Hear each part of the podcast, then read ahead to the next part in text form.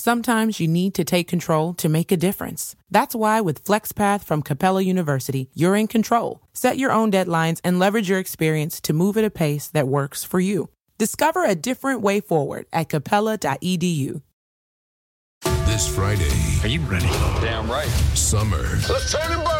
Takes flight. Nice. Critics agree. Yes. Top Gun Maverick must be seen on the biggest screen possible. Come on. Tom Cruise. Having any fun yet? Top Gun Maverick. Rated PG 13. Hi there, I am Adam Kirbas, and this is my novel Life Choices. It was one of those days while Frederick was skimming through a postcard his former classmates sent him. They wanted to encourage him to take his life in his hand, to do something about it.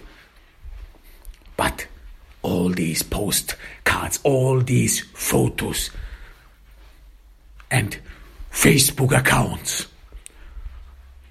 of his former classmates, depicturing them in college, them having moved on in their lives, had something bitter on it.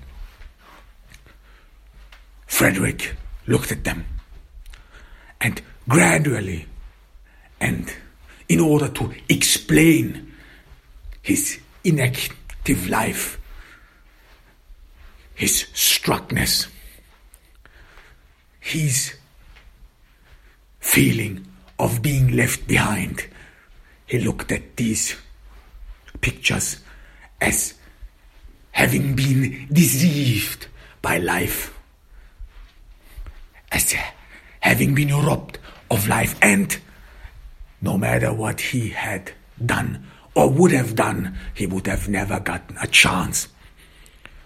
He tried to ensure himself that even if he would have tried, he would have never been able to enter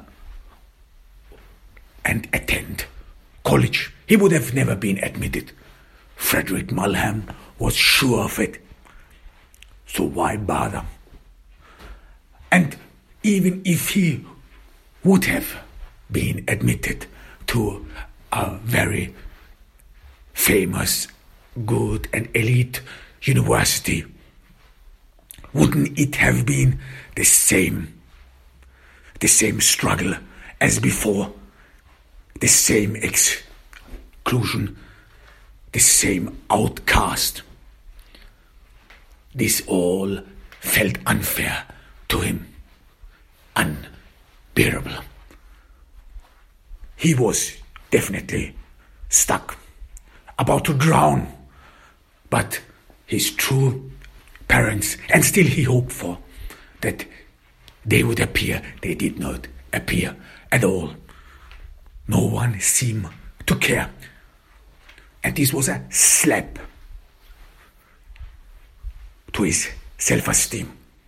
He thought that he would be the center of the world, the center of all attention. He mistook interest. People took on him because he was from a poor neighborhood among wealthy or at least middle class students. He mistook their interest as for pity. He mistook their pity for interest. They did not look at Frederick in an captivating way. No, they had pity with him. And they thought that he had caught a disease or something. And you wish this person a good well, that they will get over it, but you secretly pray to God that you will never catch this disease. And now all was gone. He was not in the center of all attention anymore. He was a nobody who was hiding in his own room. Even his mother, Miss Mulham, grew impatient with him. One day, she was still working her ass off in this restaurant and still bringing leftovers home. One day, she did not bring any leftovers home. The first time she told, she told Frederick that there weren't any leftovers in the restaurant. There were not many customers. It was a lie. Mrs. Mrs. Mulhelm wanted to poke him, get out.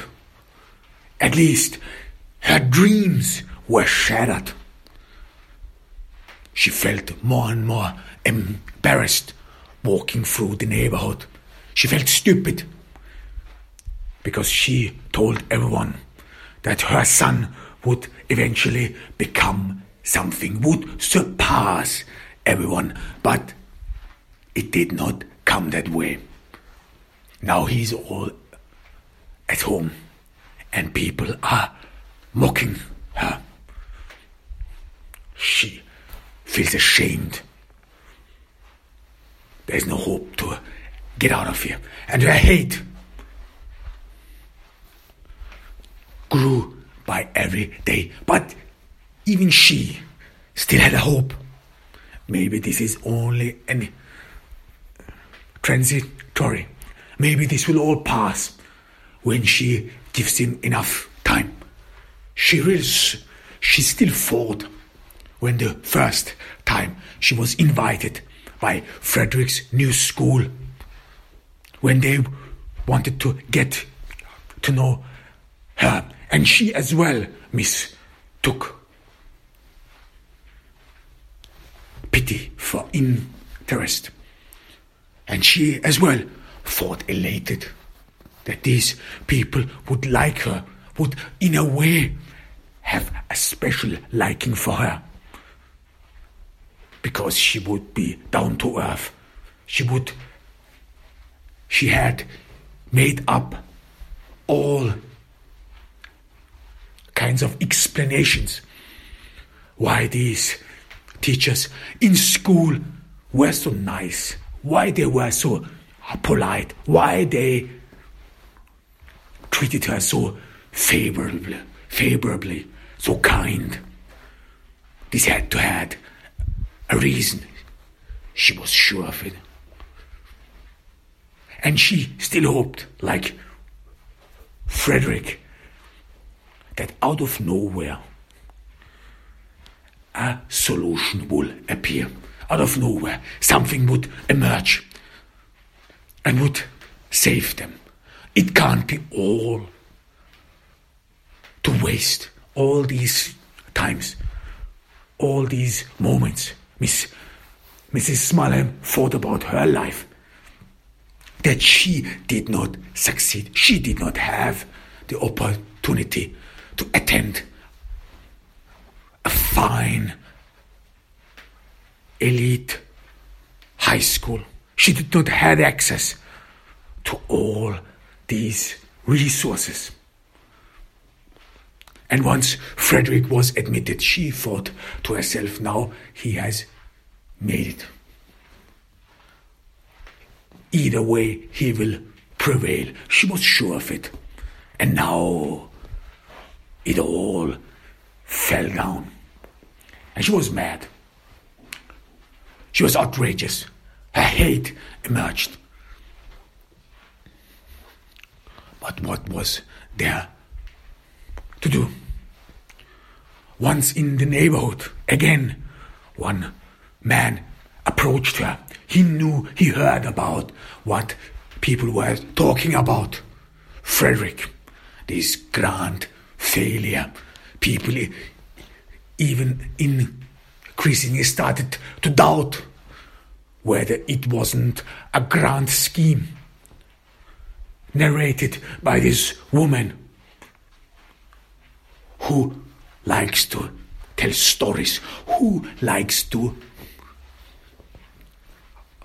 make her the center of all attention. Maybe it was only brought up by her. Maybe her boy was just a retard. Even worse, went off or did something. And this woman, in her despair, came up with a grand story, a grand narration that her boy, one of a million, because no one in the hood knew about these stories, that one of them could accomplish something that this woman just made it up. Because did anyone ever see her boy in that school? Of course, they would never go near the school because they felt embarrassed of themselves. They felt shame of their poverty. They feared the gaze, the chiding gaze of those people who seem to have made it, who have accomplished something, who have reached after the goal. Society forces everyone the need to do something. And if you are left behind, this, then you seem to be a failure.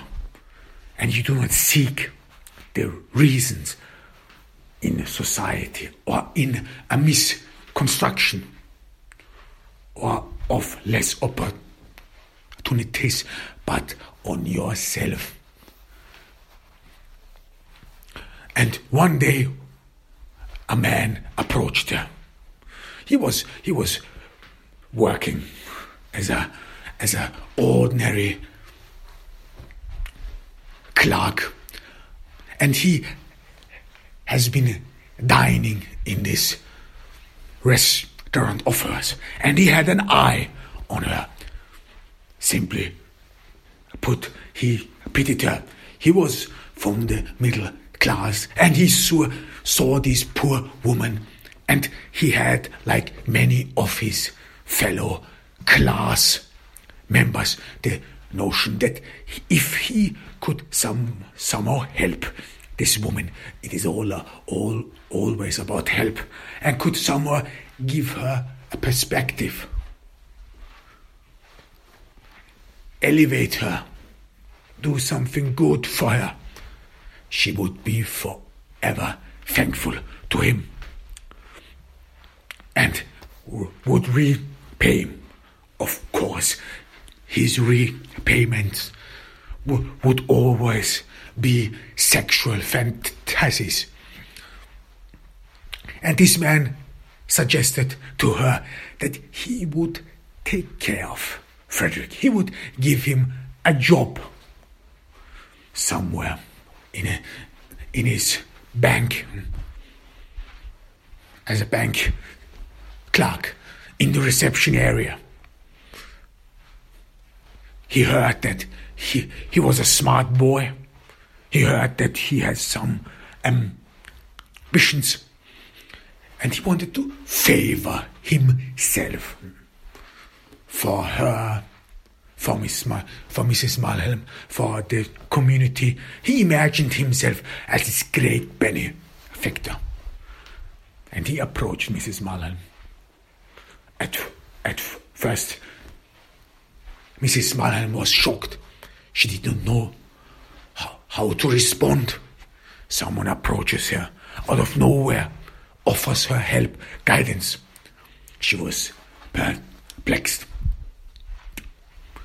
But more and more she hoped and saw that this would maybe the helping and reaching out hand that after so long came to help her and her Frederick. This man who brought something with him. And she, for moments, felt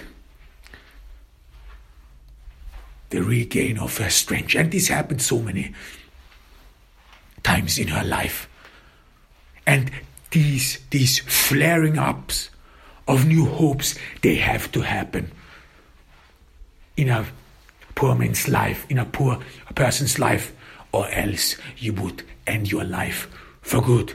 There's always the moment you give up, the moment you do not feel any continuation, any hope for any future, and about to end it all, your mind either deceives you or clings onto anything that could continue your life, even though you, in a way or another, know that you will probably end up the same as before. However, you still believe in it. You wanna believe in it. Maybe this is how our brain is wired. The brain, if someone starves, your organism starts to digesting its its own self. But the brain is left out, giving enough time for this superior mind to come up with a solution for starvation. And maybe those illusions we have been given that you have to believe in it in a way and it all will end your misery you will be able to overcome maybe these illusions and the delusions are nothing but but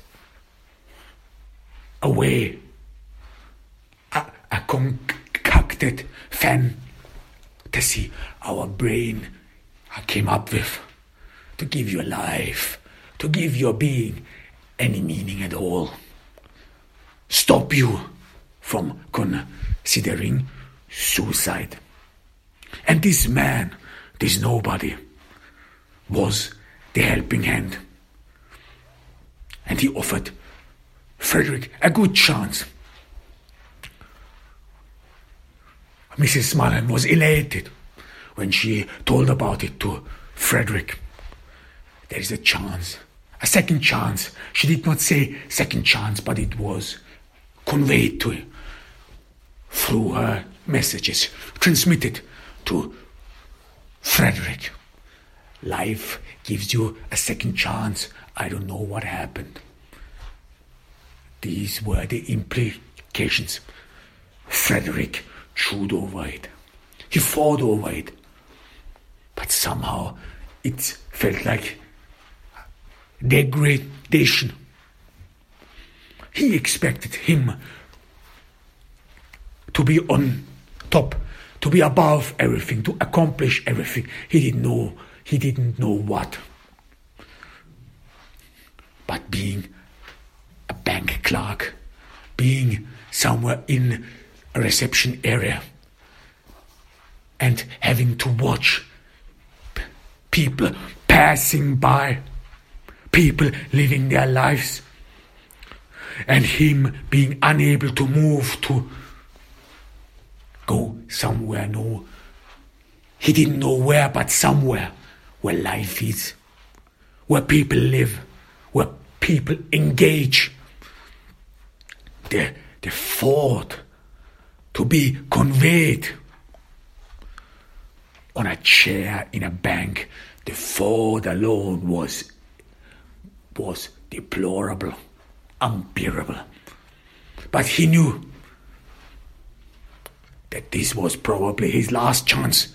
His mother was dead, serious. She did not bring leftovers home anymore. She wanted him to act. She wanted him to do something with his life do not end up a disappointment. Her other children left home.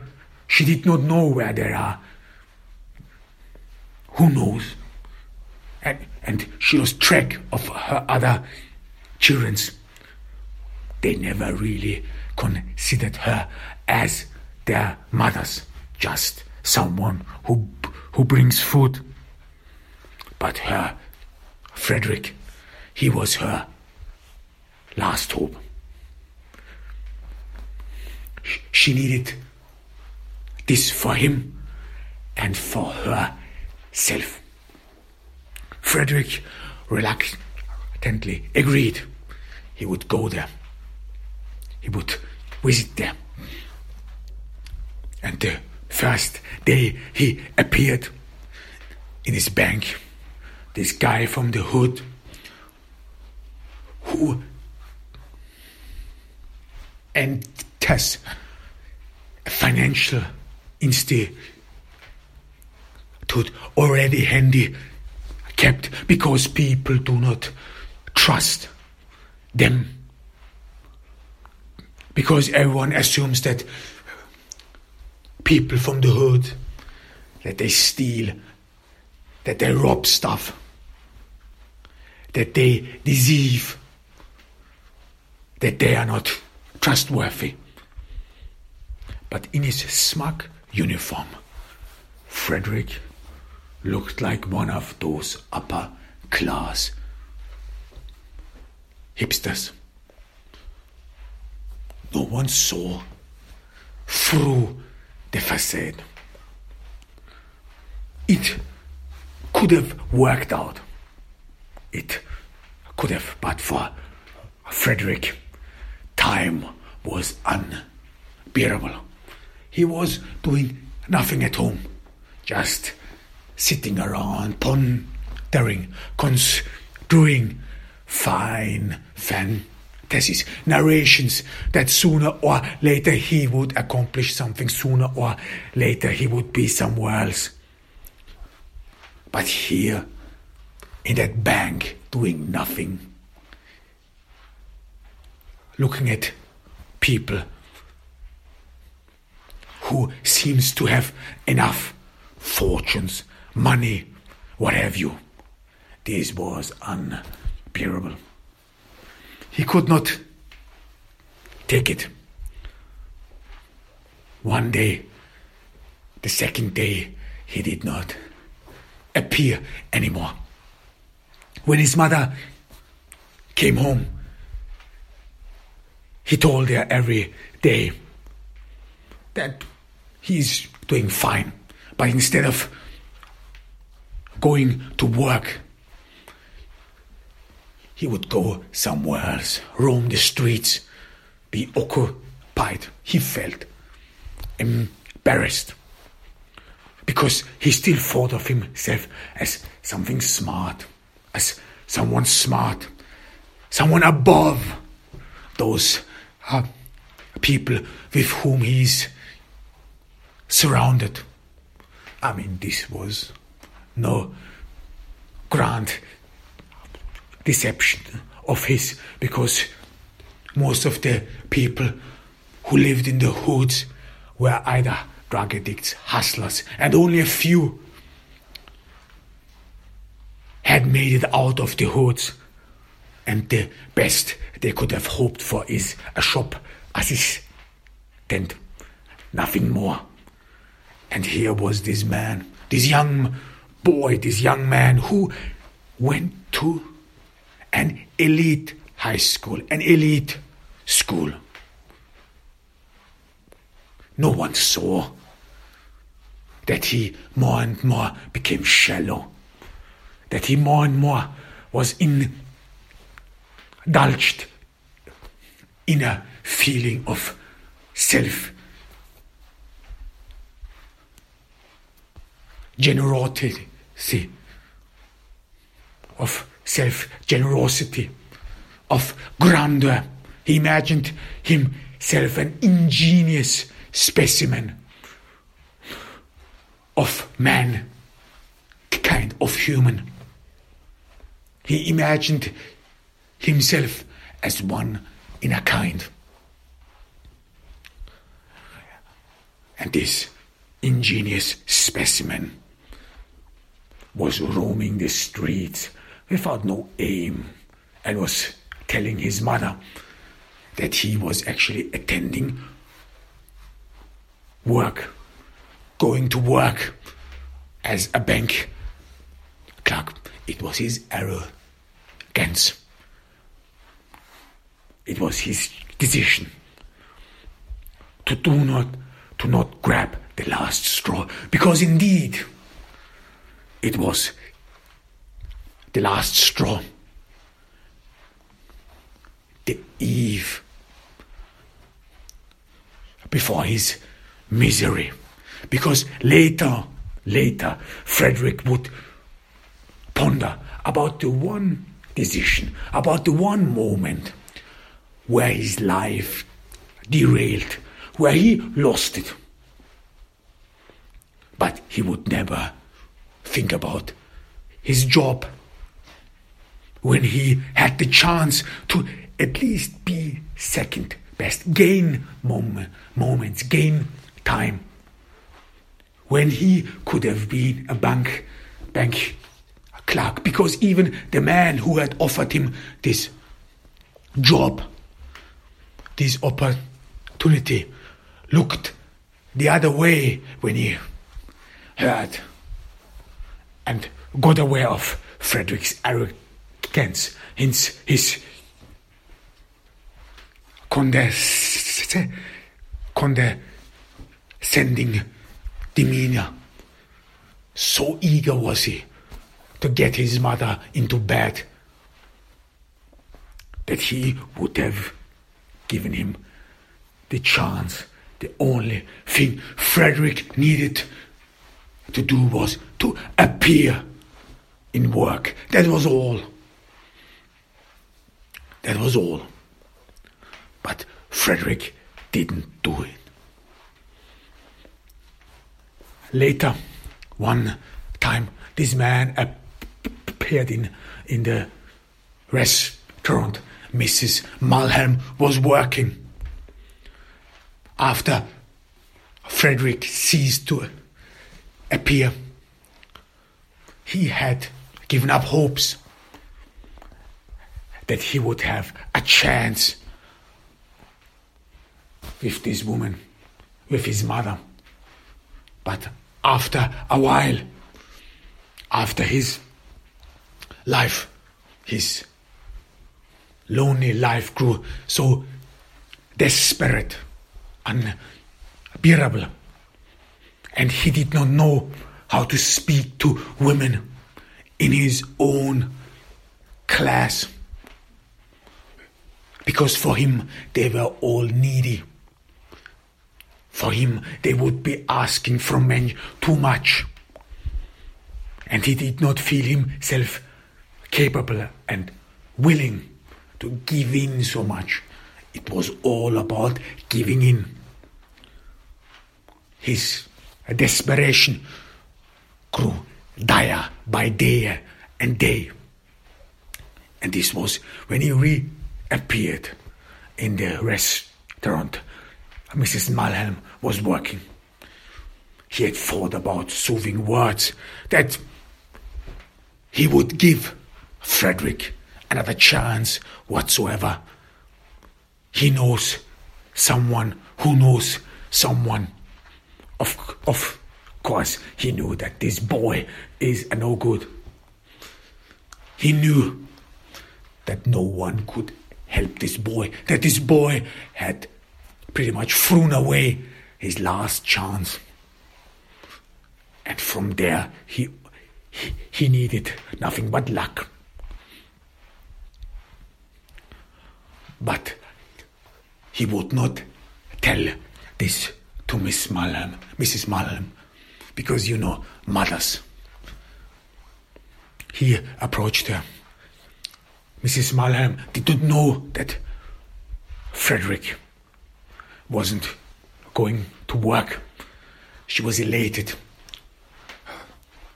She smiled at him, at her benefactor. She wanted to serve him well. But the man was thoughtful. He did not think about the f- fact that he would be greeted in such a way. He was confused. What does this mean? What happened? He thought of the boy, a lazy slug, an arrogant uh, adolescent, a teenager, an arrogant teenager who has not come to age. But here was his mother, greeting him joyously. He was confused for a moment before he took before he ordered. And then Mrs. Mileham asked him, How is my boy doing? I mean, the man himself had skipped school a couple of times in his youth. And he told his parents as well that he attended school and so on, made up grand stories. He immediately grasped what this generous, elated, joyous greeting was all about. The boy didn't tell his mother. And he didn't know how to confer, what to do, how to continue. But he had already developed a disliking to the boy. He imagined his ba- father, his biological father, would be a no good someone who was as like as the boy who probably disappeared, left the poor woman alone. And this man, her benefactor, saw a great chance to collude with Mrs. Malham against this boy, it is no good. And maybe sooner or later she would convince him, convince her to get rid of the boy. So this benefactor told Mrs. Malham the truth. Her boy did not appear. After the first day, he did not reappear after the first day. Mrs. Mileham was struck. Her world crumbled. She burst into tears. She was devastated. Nothing and nobody could help her. On that day, she could not even work anymore. Her Benny factor, seeing her distress, and, and still hoping that he did, did good, wanted to leave her alone because he did not know how to soothe people and it would not seem to fit for someone in his position to be in a in this diner soothing someone, a person he hardly knew. So he left, and Miss Mileham was devastated. She could not work anymore. On that day, the restaurant owner sent her home early with a warning if she doesn't do better tomorrow, she will be fired. She had been working for this restaurant for almost 20 years and she could have been could have been clipped so easily. She went home. Frederick was not there. Her mind construed all kinds of scenarios that he has become a drug hustler, a drug addict, what have you. And she thought about all those people who have been making remarks lately, their wicked laughter, their slander. She thought of the, the gazes of all those people, That joy about her misery. And she thought of the world as evil as, as rude. Because she thought of herself as if she did nothing wrong. Every parent brags about the accomplishments of their children. Every parent wants everyone to know how their children are doing. But this, this was a slap. After a while, Frederick came home.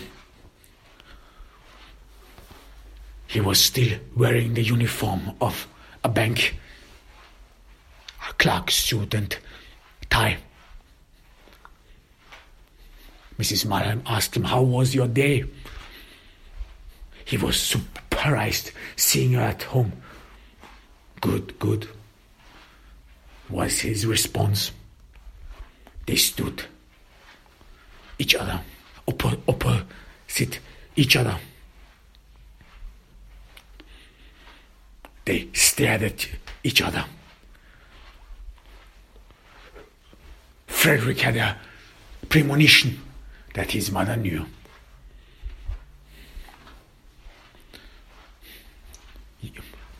The man who gave you a chance came to the restaurant today.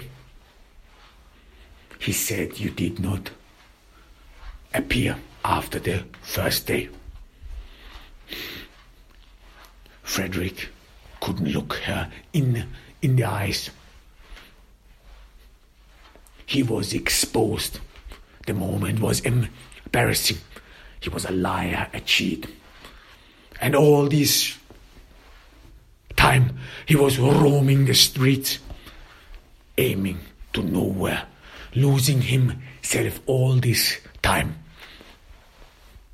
All was for vain, was in vain. And now it I came up.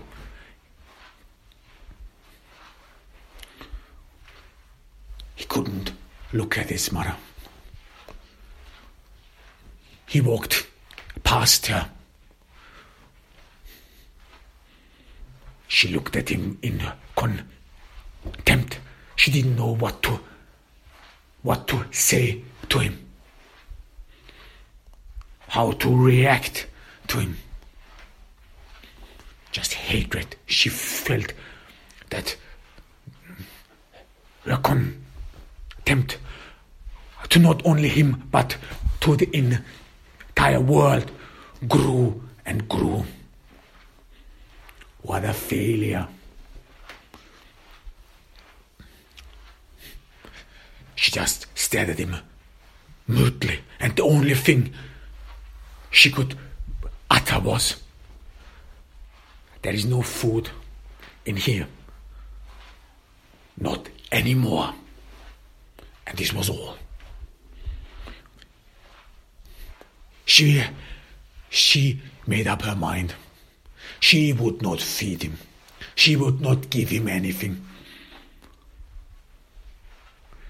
She don't want to bear this burden any longer. He was her last hope, her last child. Oh, and how she wished that she would have abandoned them all together in a young age, packed her stuff, and just walked away. But all this time she stood here, and for what? For someone who pretends to be working.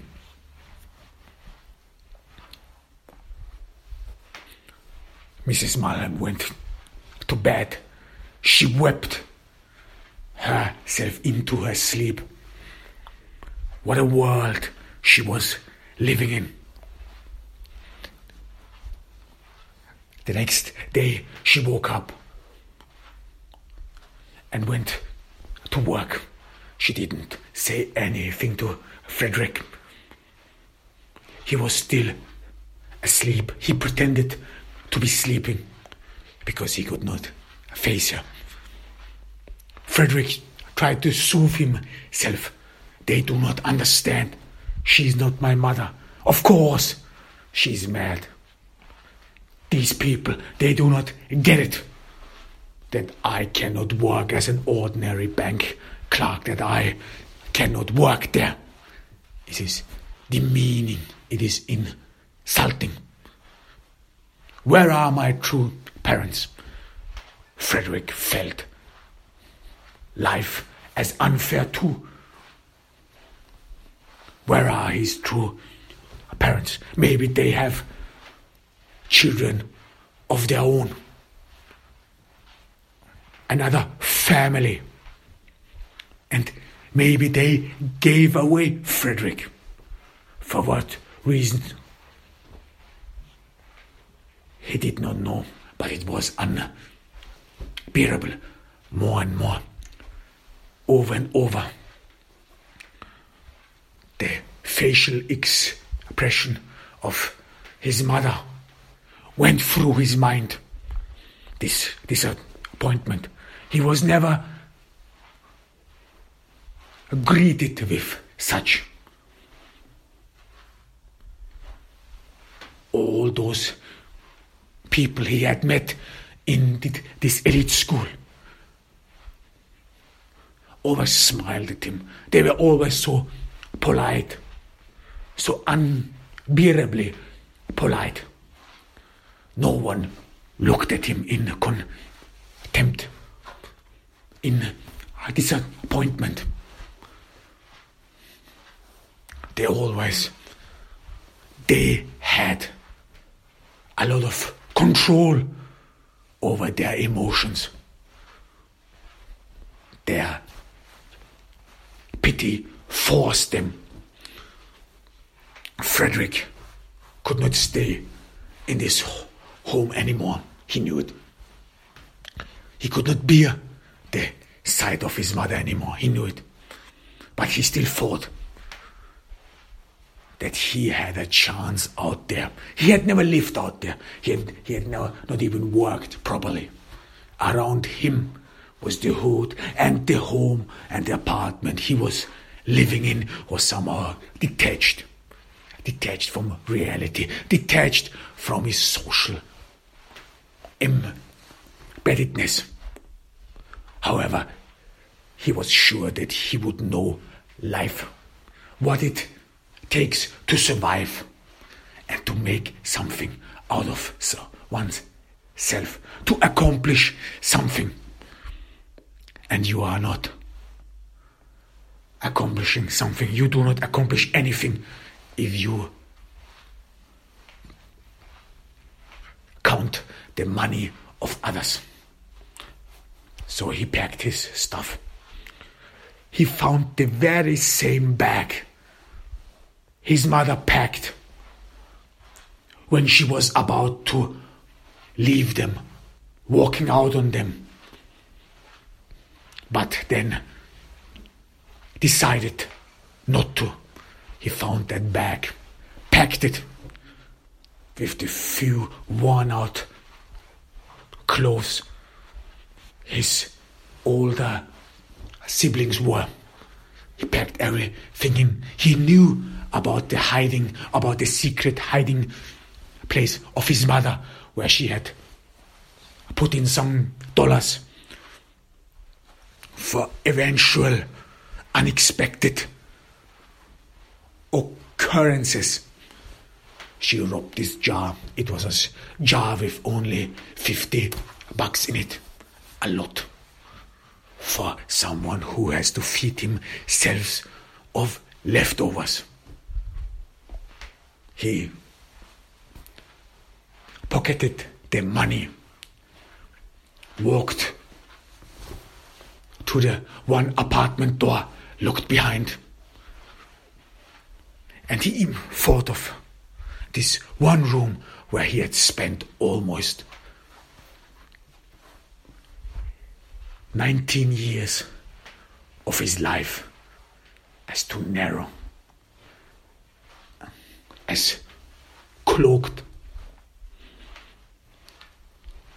A narrow space where he had never learned to breathe properly, never had learned to enjoy anything but emptiness. He turned around, opened the door, and left, and would never ever return. Hurry into Mattress Firm's best Memorial Day sale ever. Get a king bed for the price of a queen or a queen for a twin and save up to $500 on Sealy.